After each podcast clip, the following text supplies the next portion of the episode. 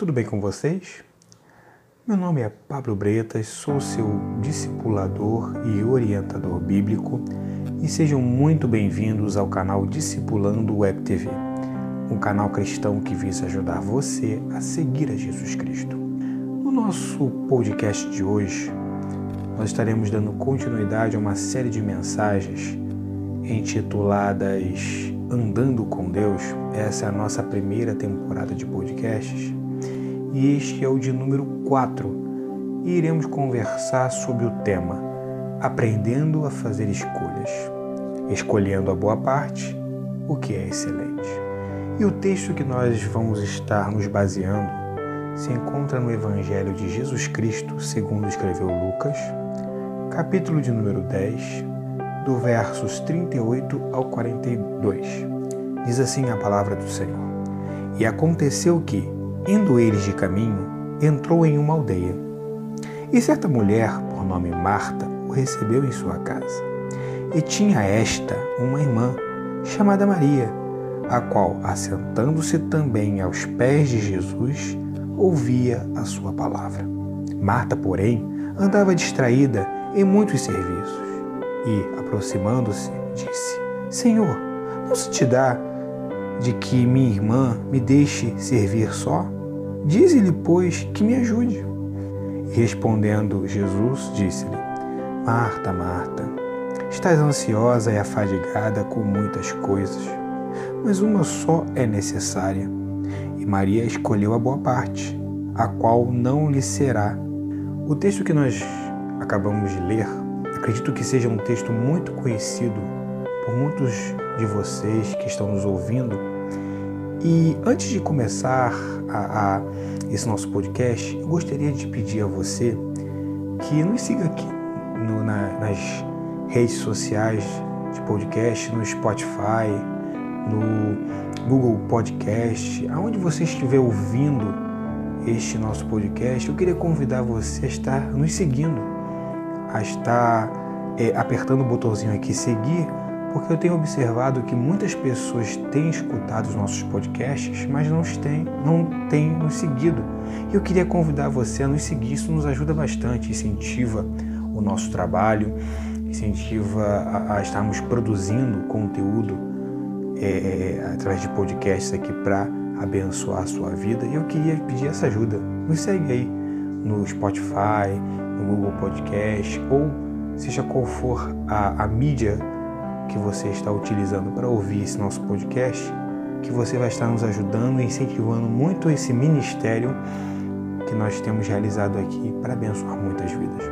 Continuando a nossa ministração, o texto é um texto muito conhecido que conta a história de duas irmãs, amigas de Jesus, duas irmãs que cumpriam uma família em que eram pessoas muito íntimas a Jesus e ao ler esse texto, ao observá-lo, eu vejo aqui que ele traz grandes lições acerca de fazermos escolhas. E uma das coisas que eu quero conversar com vocês aqui, a princípio, é sobre a importância das escolhas no dia a dia. As escolhas elas são muito importantes porque as escolhas que fazemos escrevem a realidade que almejamos. Se a nossa realidade pode ser comparada a uma folha em branco, as nossas escolhas podem ser comparadas com a ponta da caneta que nós utilizamos para escrever o nosso futuro. A cada escolha que fazemos na vida, elas têm o poder de desenhar nessa folha da realidade o futuro que desejamos, a realidade que desejamos. E quando nós falamos de escolhas, a primeira pergunta que nos salta aos olhos, que nos fazemos, é sobre o que é uma escolha. Pode parecer bem simples essa definição, mas eu gosto muito de quando faço as, as minhas análises bíblicas, de perguntar ao texto certas perguntas para que o texto nos responda, para que possamos ter uma definição mais próxima do que aquela palavra está significando. E quando falamos de escolha, nós falamos de uma decisão que se toma de se selecionar uma de duas ou mais opções. O que, que seria uma escolha? É uma decisão que eu tomo baseado em escolher, em selecionar uma de duas ou mais opções. Várias, duas ou várias opções são colocadas diante de mim e eu tenho que escolher uma. E essa escolha, ela se torna difícil. Muitas das vezes as nossas escolhas se tornam difíceis por conta de um pequeno detalhe. A dificuldade de fazermos escolhas, ela se concentra, é, ela está intimamente ligada à nossa incapacidade de pré-visualizar as suas consequências e ao medo que temos de errar. Intimamente, a dificuldade que todos nós temos de fazer escolhas está ligada de maneira íntima à nossa incapacidade de pré-visualizar as suas consequências. Eu chamo isso, amado discípulo, de falta de gestão. Quando nós olhamos para uma necessidade de fazer escolha, nós nos esbarramos com a nossa incapacidade de gerir o futuro. Porque o futuro está nas mãos de Deus. O futuro a Deus pertence. A gestão do futuro está nas mãos do Senhor. E o interessante é que, por nós não termos uma visualização anterior, uma pré-visualização daquilo que vai acontecer, das consequências das nossas escolhas, linkado isso ao medo que temos de errar, de cometer erros, porque muitas das escolhas que fazemos e os erros que cometemos não têm volta.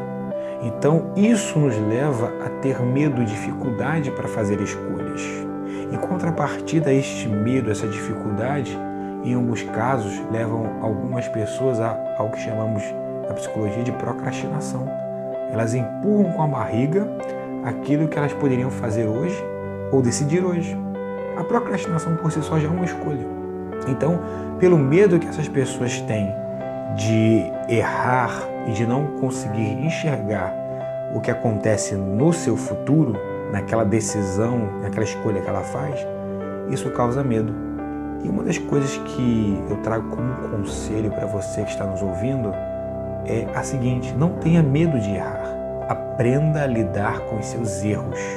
Certa vez, é, é, em uma terapia, conversando com um psicólogo, ele fez uma ilustração, uma metáfora é de um livro que ele estava lendo. Ele até me mostrou essa frase no livro, essa metáfora, que eu achei interessante, que é a metáfora que conta a história de um arqueiro trêmulo.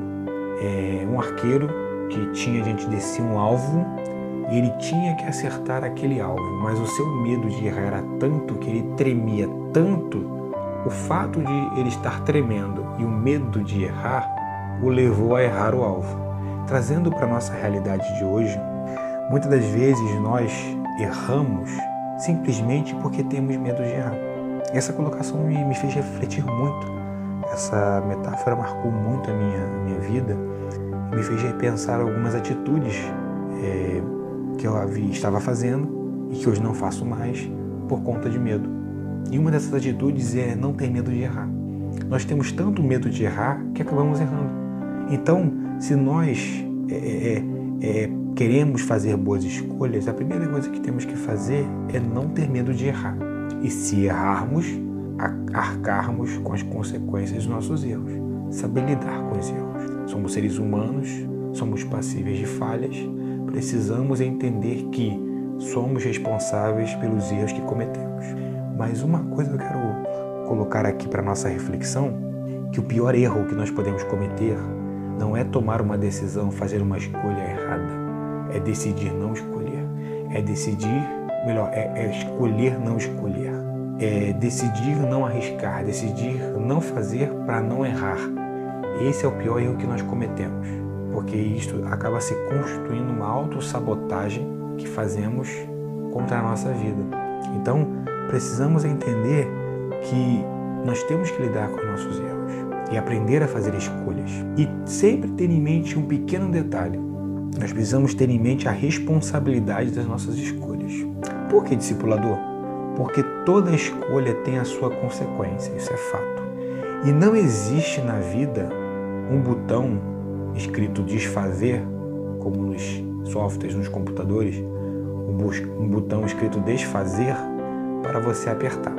É importante aprender a fazer escolhas porque na vida nós não temos esse botão desfazer.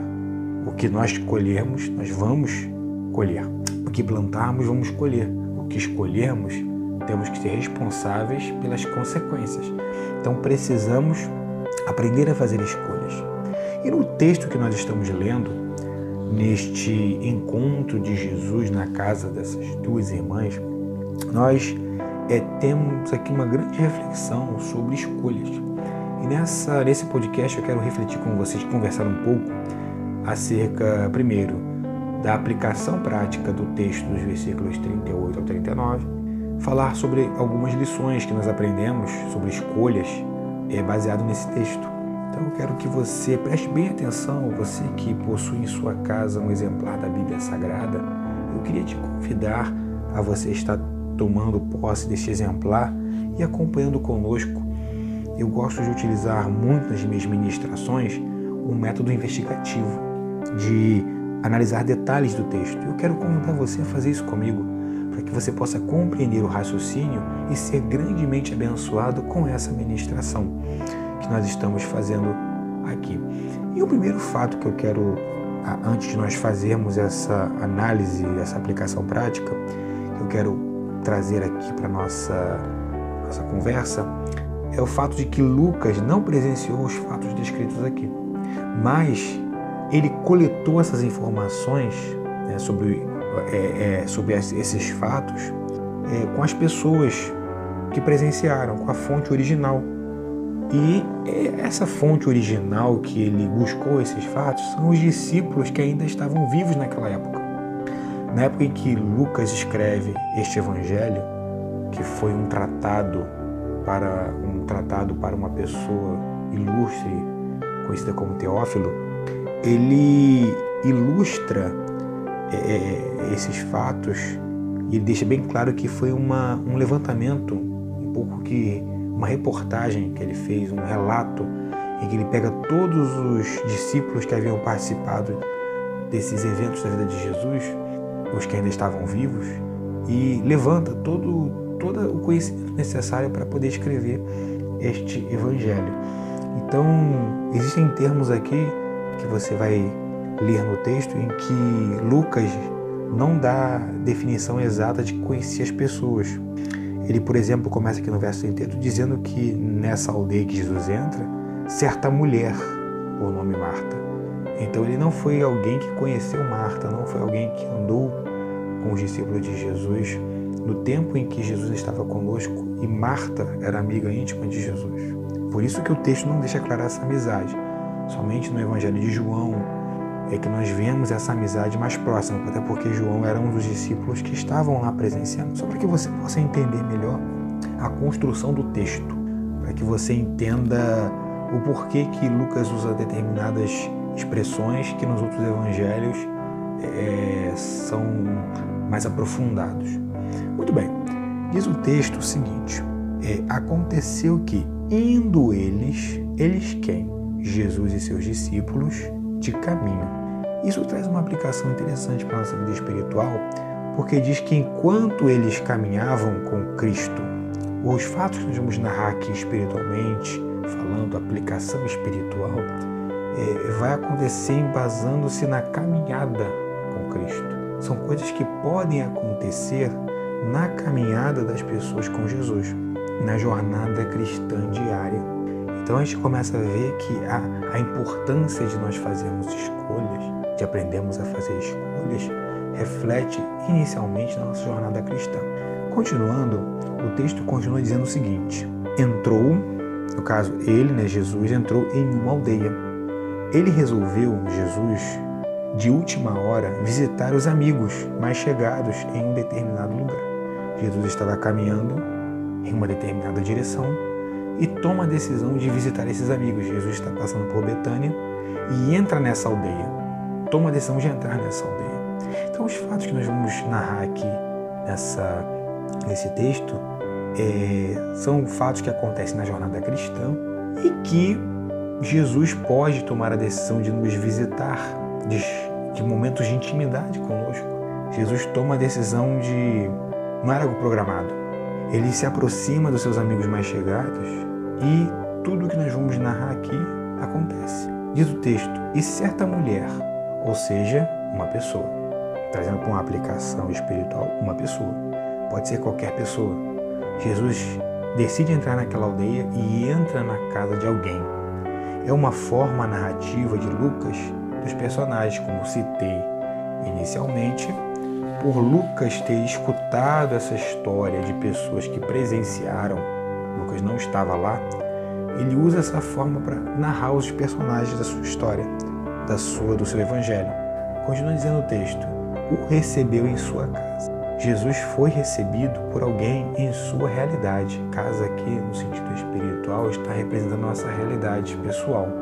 Ele foi recebido por alguém, por uma pessoa, em, na sua realidade pessoal, no seu ambiente particular íntimo. Ou seja, o texto aqui traz uma aplicação espiritual na vida de alguém que recebeu Jesus na sua realidade. Jesus entrou na sua vida, entrou na sua casa, no seu ambiente particular íntimo. É alguém que teve uma experiência com Deus.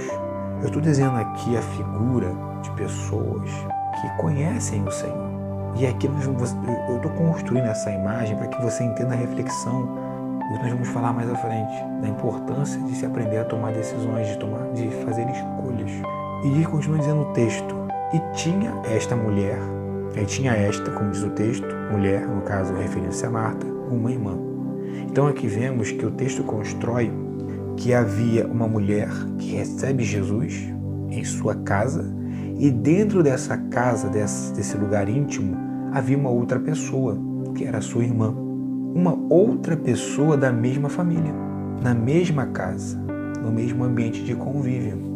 Uma coisa importante que eu quero observar com vocês aqui é que eram duas pessoas na mesma casa que fizeram escolhas diferentes. Vamos ver isso ao longo do texto. Jesus entra numa aldeia, decide visitar uma família, uma família que era íntima dele, entra na casa de Marta e, ao chegar na casa de Marta, no ambiente da sua intimidade, da sua particularidade, Jesus encontra lá sua irmã, alguém que é da mesma família. E aqui nós começamos a ver que duas pessoas no cenário da história estão na mesma casa, no mesmo ambiente, e as duas tomam decisões diferentes. Isso mostra que, mesmo estando no mesmo ambiente espiritual, pessoas estando no mesmo ambiente onde Jesus está, elas podem tomar decisões diferentes. E quando nós começamos a falar aqui sobre o texto que nós estamos refletindo, eu quero começar a falar agora de algumas lições que nós aprendemos sobre escolhas, lições sobre escolhas que tiramos desse texto. Eu quero falar sobre algumas lições que o texto nos traz sobre escolhas, refletindo a vida dessas duas mulheres, dessas duas irmãs que fizeram suas escolhas diante de Jesus. A primeira lição que eu aprendo é a seguinte: as duas irmãs tiveram inconscientemente que fazer escolhas entre.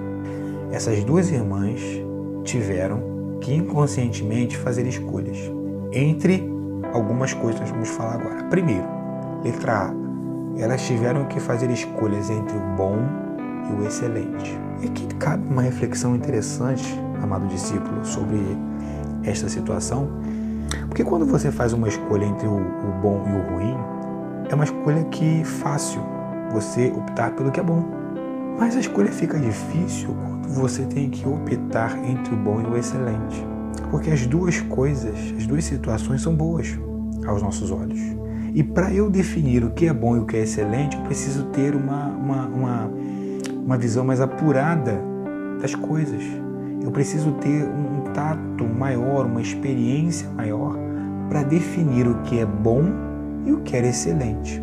Essa escolha se torna difícil porque na presença de Jesus você é levado muitas das vezes a fazer essa escolha, escolher entre o que é bom e o que é excelente. E quando falamos sobre essa questão, né, da escolha entre o bom e o excelente, eu quero definir com vocês aqui, é, para que a gente possa entender melhor, o que é bom. Bom é, é aquilo que tem o necessário para. A primeira definição de bom é tudo aquilo que tem o necessário para alguma coisa, que cumpre as exigências. E aqui, quando eu falo de exigências, eu falo expectativas. As exigências de que traz vantagem, que tem utilidade. Então a definição aqui de bom é tudo aquilo que tem o necessário para alguma coisa, que cumpre as exigências ou melhor as expectativas de alguém ou de alguma coisa, que traz vantagem, que tem utilidade. Na nossa aplicação espiritual, aqui o bom pode ser considerado o ministério, que é o somatório de serviço mais atividades religiosas. O ministério é algo bom. Servir ao Senhor e estar ativo nas causas de Deus, nas coisas espirituais é muito bom, nas causas religiosas, perdão, é muito bom. Só que é interessante, e mais ou menos o que se expressa na, nas atitudes de Marta, porque Marta servia ao Senhor. O texto deixa claro isso enquanto que sua irmã estava ouvindo, Marta estava servindo. E aqui eu digo que, que o que ela estava fazendo não era ruim, era bom, porque realmente é bom servir ao Senhor. Marta queria agradar. Marta queria agradar a Jesus. E quando falamos de bom, qual é a principal característica do que é bom? Jesus mostra no texto diz que, no contrário do que disse a Maria, que esta, a parte que Maria escolheu não lhe será tirada, então subentende-se que a parte que Marta escolheu seria tirada, lhe será tirada. E se vai ser tirada, a principal característica que eu vejo aqui daquilo que é bom é ser momentâneo e terreno. Dá para você compreender, discípulo? A principal característica do que é bom é ser momentâneo e terreno. O ministério que você exerce hoje na sua igreja, na sua vida diária, ele é bom. São um conjunto de serviço e atividades religiosas, mas elas vão ficar aqui. Elas são passageiras, são momentâneas e terrenas. Contrapartida, quando refletimos o que é excelente, a definição de excelente é excessivamente bom. É tudo aquilo que é excessivamente bom ou seja, tem as mesmas qualidades do que falamos anteriormente, do que é bom, só que de maneira excessiva, com ótima qualidade. E trazendo para a aplicação espiritual, essa parte excelente pode ser considerado como a devoção. E o que, que seria essa devoção, discipulador? A manutenção da vida espiritual. É dar a devida atenção às palavras de Jesus. Enquanto que na primeira parte que elas escolhem, que é o bom, representa o ministério, a parte excelente é a vida devocional. É a devoção, que nada mais é do que a, que a manutenção da vida espiritual. E trazendo para um sentido mais amplo, é dar a devida atenção às palavras de Jesus. Foi o que Maria escolheu.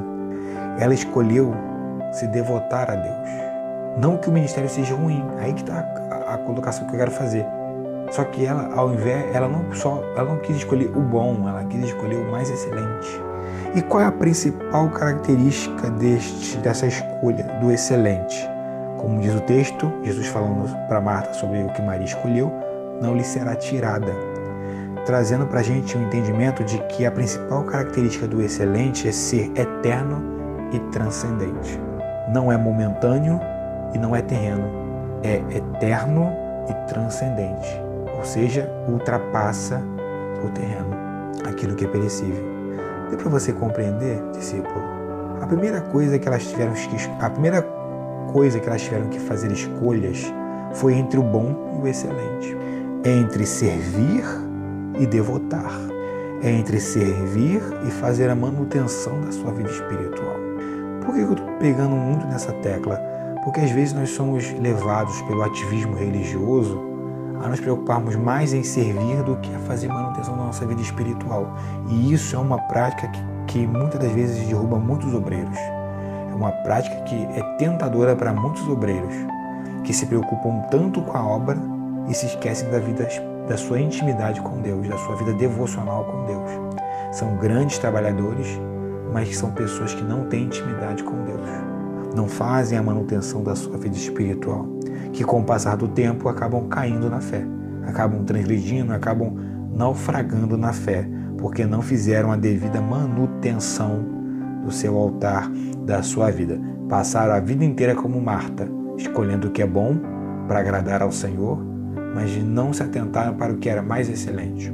Outra lição que nós aprendemos aqui com elas, dentro da primeira lição ainda, é que as duas irmãs tiveram que tiveram inconscientemente que escolher entre as expectativas, entre parênteses eu coloquei aqui exigências e a necessidade. Vemos isso a partir do verso 41 ao 42.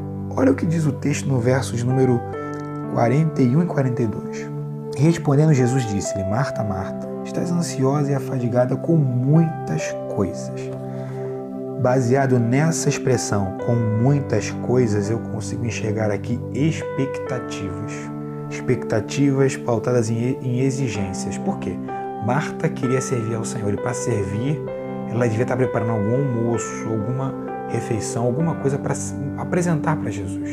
Então havia ali na expectativa de agradar a Jesus uma série de exigências. Uma série de, de exigências que Marta construiu contra si mesma. Ela estava com muitas coisas.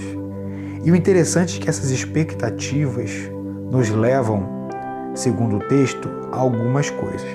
Primeiro, nos levam à distração, falta de atenção. Marta estava distraída, como diz o texto, não estava prestando atenção no que Jesus estava ensinando. Segundo, nos leva à ansiedade, porque Marta estava preocupada. Preocupação é uma demonstração de ansiedade. E em terceiro, estava com fadiga, estava fadigada. Isso fala de esgotamento total. As expectativas nos levam a ficar distraídos, nos levam a nos tornar ansiosos e nos levam a ficar fadigados. Quando servimos a Deus no ministério, simplesmente só no ministério, e não temos uma vida devocional, somos levados a ficar distraídos, não prestamos atenção no que Jesus está falando. E aí eu quero puxar aqui um exemplo que acontece muito nas igrejas de pessoas que servem a Deus e muitas vezes não cultuam vão para a igreja para servir, mas não participam do culto, não participam da comunhão com Deus, estão tão atarefadas em servi-lo do lado de fora que se esquecem de manutenir o seu altar espiritual, a sua vida espiritual. E isso as leva à distração, à ansiedade e à fadiga.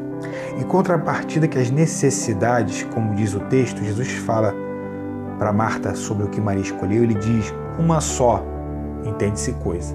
Se a Marta estava fadigada com muitas coisas, Jesus diz no verso 42 o seguinte: mas uma só, entre parênteses, coisa é necessária. É subentende-se essa coisa, né? Em contraste com as muitas que Marta estava preocupada. Uma só coisa, uma só, como diz o texto. Isso fala de necessidade. Uma só é necessária como diz o próprio texto. E essa escolha nos leva, segundo o texto, a boa parte, que não será tirada de quem a escolhe. Vou repetir para você entender. Necessidade a uma só coisa nos leva primeiro, segundo o texto, a boa parte, que não será tirada de quem a escolhe. E quero fazer aqui uma reflexão sobre essa expressão boa parte quero fazer uma pequena exegese aqui, uma análise com vocês do texto que nós estamos lendo. É, boa parte no grego vem de duas palavras. A primeira é a palavra agatos, que significa de boa constituição ou natureza. Algo útil, saudável, bom, agradável, amável, alegre, feliz, excelente, distinto. E quando falamos distinto aqui, é algo que está à parte de um todo não é algo misturado com o todo, é algo que está à parte, é algo distinto, honesto e honrado. Parte aqui é, traz referência à ideia de algo que está distinto de um todo, como falamos na, na definição de boa. É algo que é separado no momento do todo. E aqui, nesse contexto, a parte boa ou a boa parte era o momento de ouvir Jesus pessoalmente. Preste atenção, discípulo. Marta e Maria estavam com Jesus em casa. Jesus havia ido à casa delas, estava lá ensinando. Imagine você no lugar delas. Você perderia tempo preocupado em fazer comida se você podia estar ouvindo Jesus ali na sua casa ensinando pessoalmente? Talvez não tivesse mais oportunidade. Talvez Maria não tivesse a oportunidade que ela estava tendo ali de sentar aos pés dele, ouvir ele pessoalmente. Quantas pessoas dariam milhões para poder agora ouvir Jesus pessoalmente? E Marta e Maria tiveram essa oportunidade, Jesus entrou na casa delas. Se nós refletirmos os, os evangelhos, Jesus entrou em poucas casas e essas casas tiveram o privilégio de tê-lo dentro das suas quatro paredes, dentro do seu ambiente. E cada pessoa que recebeu Jesus em sua casa teve uma atitude diferente. E aqui no caso nós estamos falando de duas irmãs que tomaram decisões diferentes, tomaram escolhas diferentes. Então a boa parte aqui representa o momento de ouvir Jesus pessoalmente. E o todo representa um momento exclusivo com Cristo Jesus. Estavam as duas recebendo Jesus em casa, esse foi o momento exclusivo, Jesus estava lá. E a parte boa foi que Maria escolheu sentar aos pés dele e ouvir. Sentar aos pés dele e ouvir o que ele tinha para ensinar. A segunda lição que nós aprendemos nesse texto é, é sobre algumas perguntas importantes que precisamos fazer, precisamos nos fazer na hora da escolha. São algumas perguntas importantíssimas que precisamos nos fazer na hora da escolha. Né? Como diz a letra de um hino, o que fazer quando ele vem? O que escolher? Para fazer uma boa escolha, você precisa fazer essas perguntas para si próprio. E um detalhe dessas perguntas é que só os íntimos de Jesus podem respondê-las. Se a pessoa não tem intimidade com Jesus, ela vai ter dificuldade de responder essas perguntas. Essa pergunta é para os íntimos. É para quem conhece Jesus. É para quem tem um relacionamento com Ele. É para quem tem intimidade com Ele. E a primeira pergunta que nós precisamos responder no momento em que temos que fazer a escolha diante de Jesus, a primeira pergunta é: qual é o momento exato de fazermos as escolhas? Em que momento do nosso relacionamento com Jesus, da nossa caminhada cristã, do nosso momento com Deus, nós temos que fazer essas escolhas. O texto responde isso para gente. Verso 38 diz o seguinte: Ele, Jesus, entrou em uma aldeia e Marta o recebeu em sua casa. Quando é, é, é qual o momento exato de fazermos escolha? Quando ele chega e entra na casa. Ezequiel 43, do verso 1 ao 7, mostra um exemplo nas profecias de Ezequiel, quando a glória de Deus entra no templo. No templo de Ezequiel, a partir do capítulo 40, quando a glória ela entra no templo. Em Ezequiel 40, versículo 4, também fala sobre a glória de Deus em 2 Crônicas 7, do 1 ao 3, quando a glória entrou no templo e fez com que os sacerdotes não pudessem entrar dentro do templo para ministrar, porquanto a glória era grande e não os permitia entrar. Isso nos mostra o seguinte: nos mostra que quando ele chega e entra na casa, nós temos que fazer essas escolhas. A escolha de ouvir Jesus começa quando ele entra na casa. Isso mostra que toda a atenção tem que ser voltada para ele. Por que eu estou frisando bem essa tecla? Que tem muitas pessoas na casa de Deus que veem Jesus entrar na casa, mas continuam preocupadas em servir, continuam preocupadas em dar atenção aos afazeres. Essa é a palavra mais correta. Estão mais preocupadas com os afazeres do que com a presença dele no lugar. São pessoas que participam de festividades, que arrumam vários cantores, pregadores, adornam o templo, ensaiam maravilhosos hinos, mas elas não sentem a presença dele na casa.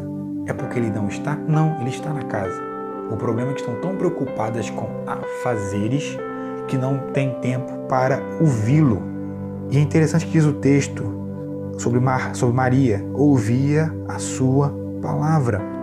Qual é o momento exato de fazer escolhas? Quando ele chega e entra na casa e começa a expor as Sagradas Escrituras. Deixa eu convidar você a ler comigo um texto, no mesmo evangelho que nós estamos refletindo, no capítulo de número 24, o verso de número 32. Por que, que é importante escolher a boa parte? Olha o que diz o texto, verso de número 32 do capítulo 24 de Lucas. Jesus está agora, é, tem um encontro com dois discípulos no caminho de Emaús E aqui no versículo de número 32, esses dois discípulos, ao reconhecerem Jesus, eles fazem uma afirmação e dizem assim: E disseram uns para os outros, uma afirmação baseada numa pergunta. E disseram um para o outro: Porventura não ardia em nós o nosso coração quando, pelo caminho, nos falava e quando nos abria as Escrituras? Quando temos que fazer a decisão de escolher, quando fazer as escolhas entre continuar nos afazeres e parar para ouvi-lo quando ele entra na casa, quando ele chega e entra na casa e começa a expor as Escrituras sagradas. Outra pergunta que nós nos fazemos sobre a questão de fazermos escolha na hora certa, a hora de fazer a escolha, é a seguinte: Jesus necessita de muito para ser agradado? Essa pergunta aqui é bem enfática e bem aguda. Nós que estamos servindo não nos fazemos essa pergunta, porque achamos que o muito fazer vai agradá-lo. Não. Esse texto deixa claro que o que Jesus precisa para ser agradado é de uma só coisa. O texto diz: uma só é necessária. Uma só coisa necessária. Verso 42. Nós temos que nos perguntar: Jesus necessita de muito para ser agradado? A resposta é não, pois o texto diz: uma só coisa necessária. E agora vem uma reflexão que eu quero fazer com vocês um pouco mais aprofundada. Ah, uma pergunta que se baseia no seguinte: o que é prioridade na opinião divina? Deixa eu sair um pouco aqui do texto e apontar para vocês aqui algo que também vai se refletir em Jesus, que é próprio Deus em carne, a própria pessoa do Filho da Trindade em carne, é a colocação. O que é prioridade na opinião divina? Abra sua Bíblia no primeiro livro de Samuel, no capítulo 15, verso 22, e que nós vamos fazer uma reflexão sobre o que é prioridade para Deus. Isso aqui é muito importante você entender, porque quando você estiver servindo na casa e ele se manifestar, ele estiver na casa, principalmente na hora da ministração, você vai parar tudo o que você está fazendo e vai ouvi-lo. Olha o que diz o texto. É 1 Samuel, capítulo 15, verso número 22. Tem porventura o Senhor tanto prazer em holocaustos e sacrifícios, como em que se obedeça, em outras palavras, atender, né, que é dar atenção à palavra do Senhor? A próprio, o próprio versículo responde. Samuel falando para Saul. O próprio versículo responde: Eis que o obedecer é melhor do que o sacrificar, e o atender, que é dar atenção, é melhor do que a gordura dos car de carneiros. Essa gordura de carneiros aqui é o que se oferece ou se dá para ele em oferta. Olha o que Deus está falando aqui para gente, que obedecer é melhor do que sacrifício, que sacrificar. E atender, dar atenção, dar atenção é melhor do que o que se oferece. Deu para você entender, Marta, que o que Jesus precisa, o que Jesus quer, muito mais do que ser oferecido do que ser servido é ser atendido, é ser ouvido, dar atenção ao que ele fala. Sacrificar aqui, nesse contexto que nós acabamos de ler, de 1 Samuel, capítulo 15, verso 22, é o ato de realizar atividades litúrgicas atendendo à necessidade pública de santificação. Sacrificar aqui, que era a função do sacerdote, é o ato de realizar atividades litúrgicas atendendo à necessidade pública de santificação. Só que o atender aqui, que é o mesmo que obedecer ou dar atenção, é o ato de dar atenção à palavra do Senhor, Deus, atendendo à própria necessidade pessoal de santificação. Enquanto que no sacrifício a atenção, aquilo que é atendido é a necessidade pública de santificação, no atender é a própria necessidade do ser humano de santificação, é a sua necessidade pessoal. Quando você está servindo, sacrificando, servindo as, exigen as, as exigências necessárias, atendendo os afazeres, você está atendendo a demanda pública das pessoas. principalmente você que é obreiro, você que serve ao Senhor no ministério, você precisa entender que as pessoas são importantes sim, mas não mais do que você. Deus quer que você entenda, discípulo, que o que você faz para Ele é valioso, é bom, mas o mais excelente é quando você se preocupa com a sua necessidade pessoal de santificação e não ignora isso. Porque se você ignora isso, você vai servir fazendo afazeres, mas você vai estar distraído, vai estar afadigado e preocupado, vai começar a adoecer. Então precisamos entender que sacrificar é bom, mas melhor do que sacrificar é obedecer. Oferecer gordura, oferecer algo a Deus, o serviço, seja o que for, o seu melhor é bom, mas o mais excelente é atender a palavra dele, é prestar atenção no que ele está ensinando. O que Maria escolheu Talvez ela não tivesse outra oportunidade e ela preferiu ficar aos pés dele ouvindo. Estar aos pés ouvindo é sinônimo de estar submisso, aprendendo com ele. Imagina o privilégio. Eu me imagino às vezes nessa situação, o privilégio de poder estar diante dele, ouvindo as palavras do alto, vindo da própria boca dele. Porque Jesus não necessitava da interpretação de nenhum rabino, não precisava da interpretação de nenhum teólogo. Jesus era a própria palavra. Era a palavra sendo ensinada, descortinada diante dos olhos dela. E seus discípulos de Emaús sentiram o coração queimando. Imagine como é que estava o coração de Maria ao ouvir próprio Machia, o próprio Messias, falando dentro da casa dela, ensinando o reino de Deus. E agora, em contrapartida, eu penso que Marta teve a sua maior frustração, porque ela se preocupou tanto em agradar, servindo com afazeres, que ela perdeu a oportunidade de ouvir Jesus ensinar. Ela perdeu a oportunidade. E a terceira lição que a gente aprende aqui, e última, é as escolhas feitas por essas irmãs, por essas duas irmãs. Elas fizeram duas escolhas. Maria foi a primeira a escolher no texto. Temos isso no verso 39. Ela foi a primeira a escolher. E o que ela escolheu, discipulador? Assentar-se. Assentar-se fala de parar, abaixar e descansar, assentar-se também. Por quê? Como diz o texto, porque ela sentou junto com os demais discípulos na casa.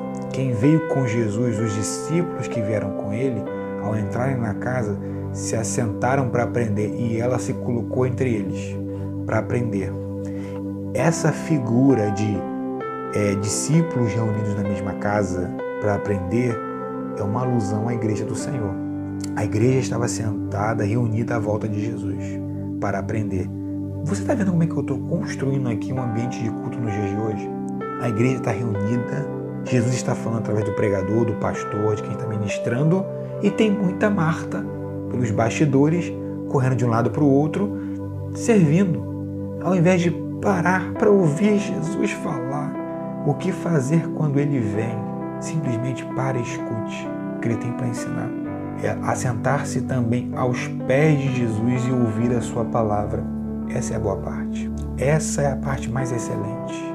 Quando nós paramos, abaixamos, isso aqui fala de humildade, fala de abaixar o ímpeto da nossa necessidade, baixar o ímpeto das nossas preocupações, do nosso ego, colocar ele lá embaixo e descansar.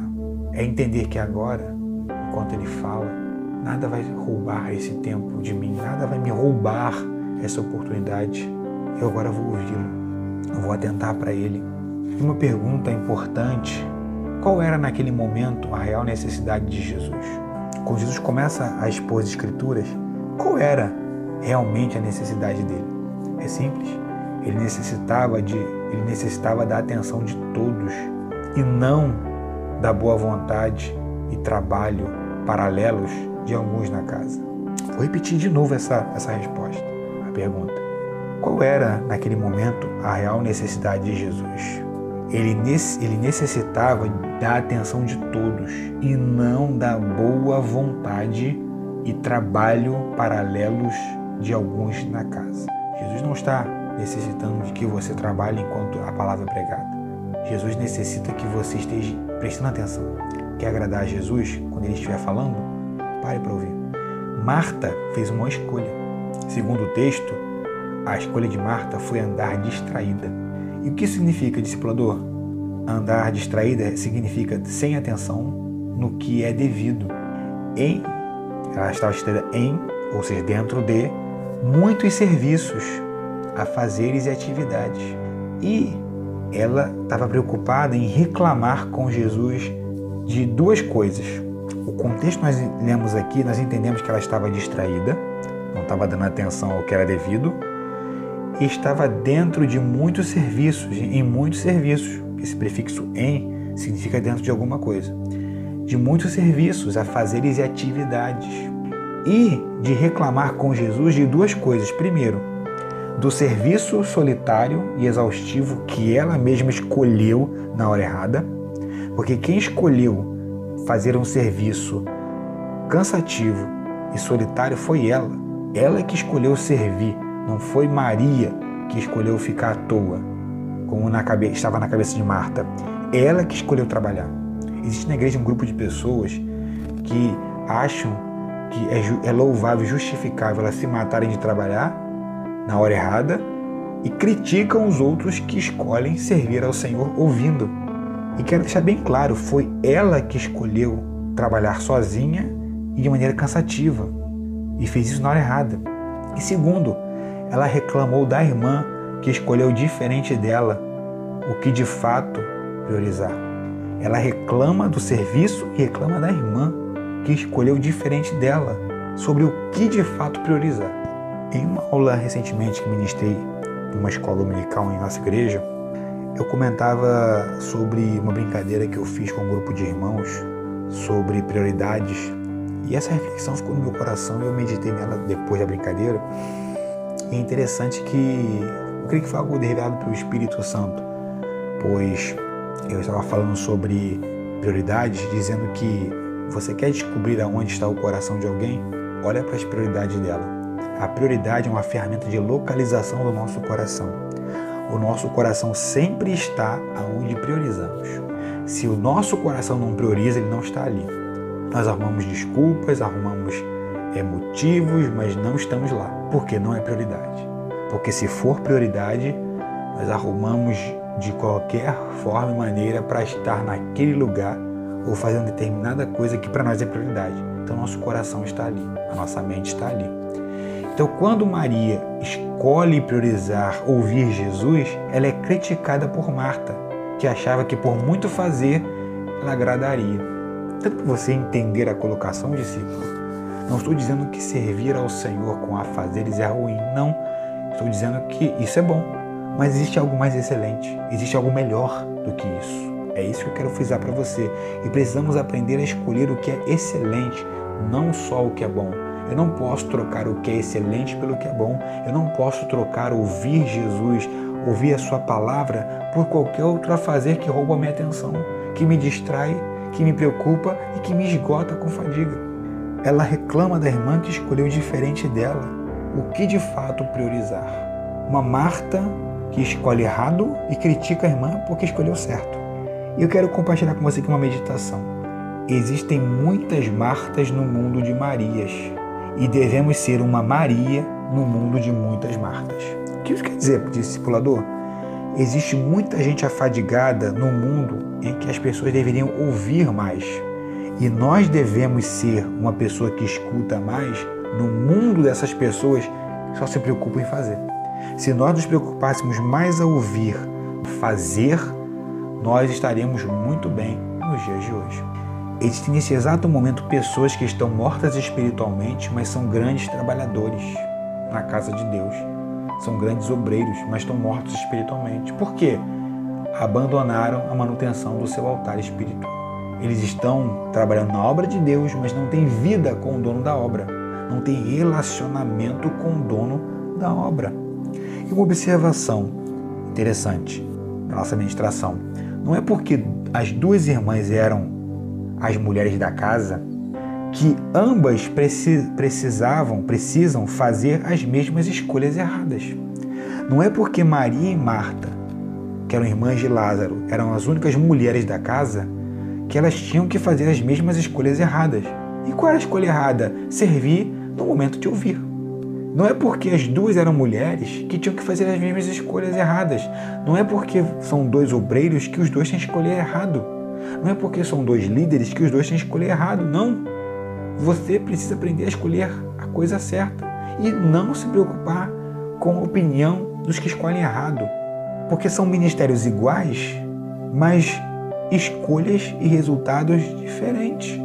Eram duas pessoas que faziam a mesma coisa, mas que fizeram escolhas diferentes e obtiveram resultados diferentes. Maria escolhe a, a parte necessária, a, aquilo que era necessário, que era uma só, escolhe a boa parte, e isso não lhe será tirado, enquanto que Marta escolhe as muitas coisas, a parte a parte boa, a parte boa, e isso um dia lhe será tirado. Porque quando Marta desceu à sepultura e morreu, tudo o que ela fez ficou aqui. Dá para você compreender, discípulo do Senhor, a importância de se fazer escolhas, principalmente no que diz respeito a essa questão de você escolher aquilo que é excelente, é contrapartida daquilo que é bom. Precisamos aprender a fazer escolhas. Escolhas são realmente difíceis, não são fáceis.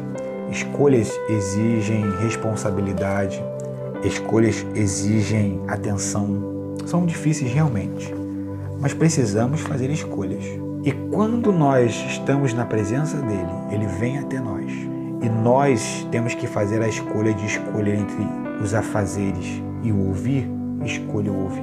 Jesus busca pessoas que dão atenção à sua palavra. Jesus está buscando pessoas que não fazem ouvido de mercador, mas pessoas que escutam e praticam as suas palavras. Eu acredito que hoje, na eternidade, Maria esteja gozando os frutos de uma escolha bem feita, em ter ouvir Jesus, em ter ouvir, ouvido Jesus. E essa é a nossa reflexão que eu quero deixar neste dia. Falamos aqui sobre a aplicação prática dos textos dos versículos 38 e 39, que tudo isso que nós falamos aqui se aplica no ambiente de pessoas que conhecem Jesus, pessoas que têm uma caminhada com Ele, uma caminhada diária e que têm que aprender a escolher entre o bom e o excelente, entre o que é expectativa e a necessidade, entre aquilo que se espera e aquilo que é necessário, e escolher obedecer ou sacrificar, atender ou o que oferecer. Precisamos aprender a fazer escolhas. Aprendemos também sobre lições, é, sobre escolhas que aprendemos nos, com os textos que nós lemos. E aqui eu quero encerrar essa ministração da palavra de Deus, dizendo a você, amado discípulo do Senhor, que na caminhada cristã, eu não sei quanto tempo tem que você já serve ao Senhor, quanto tempo tem você tem nessa jornada cristã diária, mas independente de você ser novo ou já ter uma certa caminhada na estrada, você precisa aprender a fazer as escolhas certas, porque essas escolhas, como eu falei no início, elas vão repercutir na sua vida espiritual. E não existe um botão escrito desfazer que você pode apertar e desfazer tudo que você fez de errado. Não. Você precisa aprender a escolher. E escolher ouvir Jesus é sinônimo de você aprender a fazer escolhas certas. Porque esta escolha vai levar você a acertar na frente. Porque Jesus vai te orientar no que você deve viver, no que você deve fazer na sua caminhada. Jesus vai te ensinar a fazer escolhas certas, a ter discernimento. Hoje em dia existem muitas pessoas na igreja que erram por falta de conhecimento. Não porque o, o, os sacerdotes não ensinam, é porque elas ignoram o ensinamento. São pessoas que passam mais tempo preocupadas com o que fazer do que com ouvir. Vemos uma geração de pessoas crescendo nos dias de hoje doentes, obreiros muito bem intencionados, mas muito mal espiritualmente, porque se preocupam em mais trabalhar do que fazer a manutenção da sua vida. Preocupam-se mais em fazer do que orar, do que ler a Bíblia, do que consagrar a sua vida ao Senhor. Perdem a oportunidade de estar servindo a Ele, ouvindo. Porque ouvir a Jesus é muito simples, é você simplesmente parar, sentar e descansar e ouvir a sua palavra. Não é, não se iluda, discípulo. Servir ao Senhor não é fazer muito. Servir ao Senhor, agradar ao Senhor não é fazer muitas coisas, mas sim é fazer a que é necessário, ouvi-lo.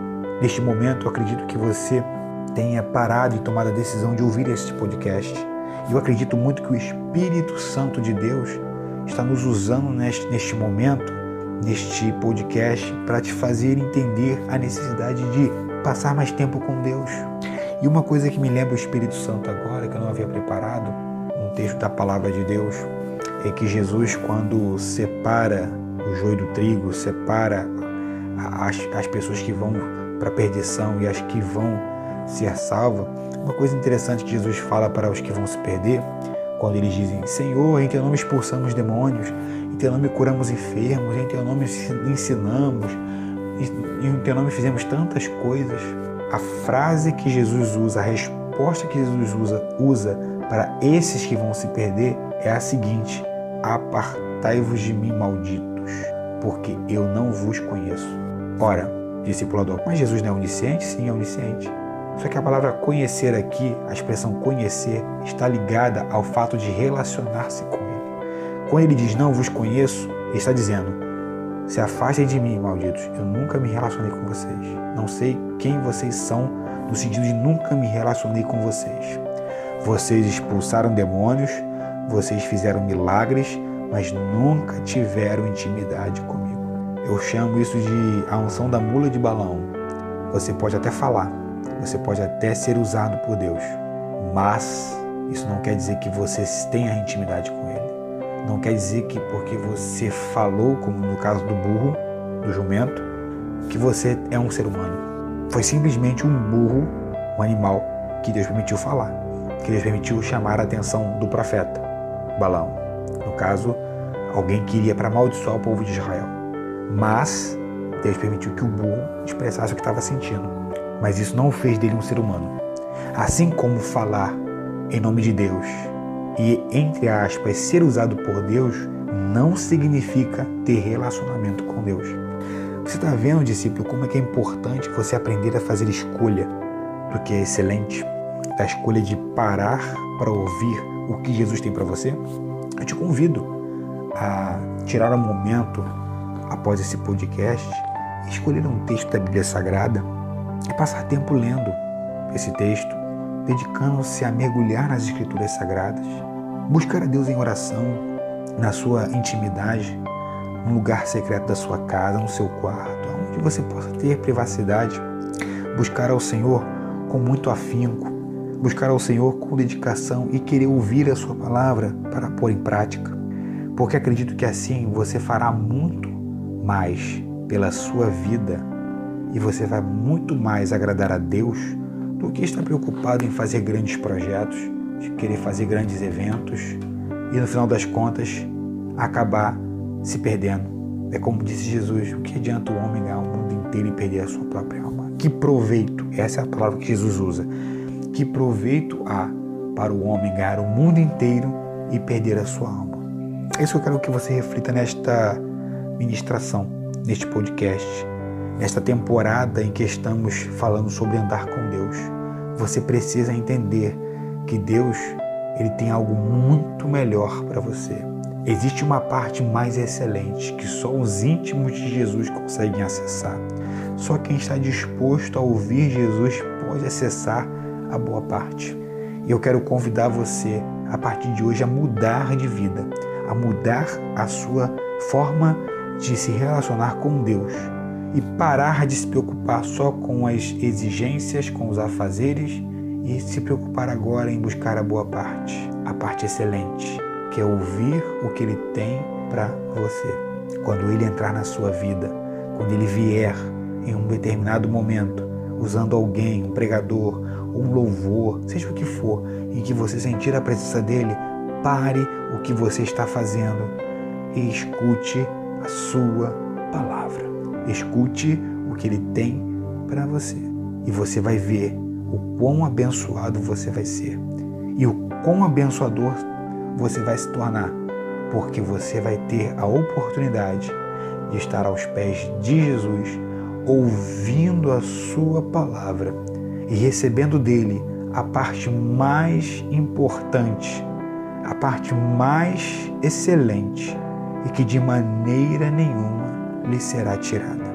Que Deus te abençoe grandemente. Mais uma vez, eu quero reforçar aqui o pedido a vocês que estão ouvindo esse podcast. Nos segue aqui nesta plataforma, seja no Spotify, no Google Podcast, enfim, através da plataforma que você está é, ouvindo, se inscreva neste nosso canal.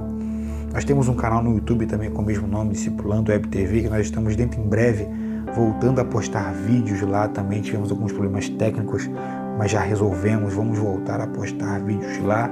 Eu quero convidar você a estar fazendo parte dessa família de discípulos do Senhor que querem realmente servi-lo, segui-lo de maneira satisfatória. Que Deus em Cristo Jesus te abençoe. Espero muito ter contribuído com a sua vida com esta palavra e em nome de Jesus seja abençoado e esteja conosco na próxima. Que Deus te abençoe em nome de Jesus.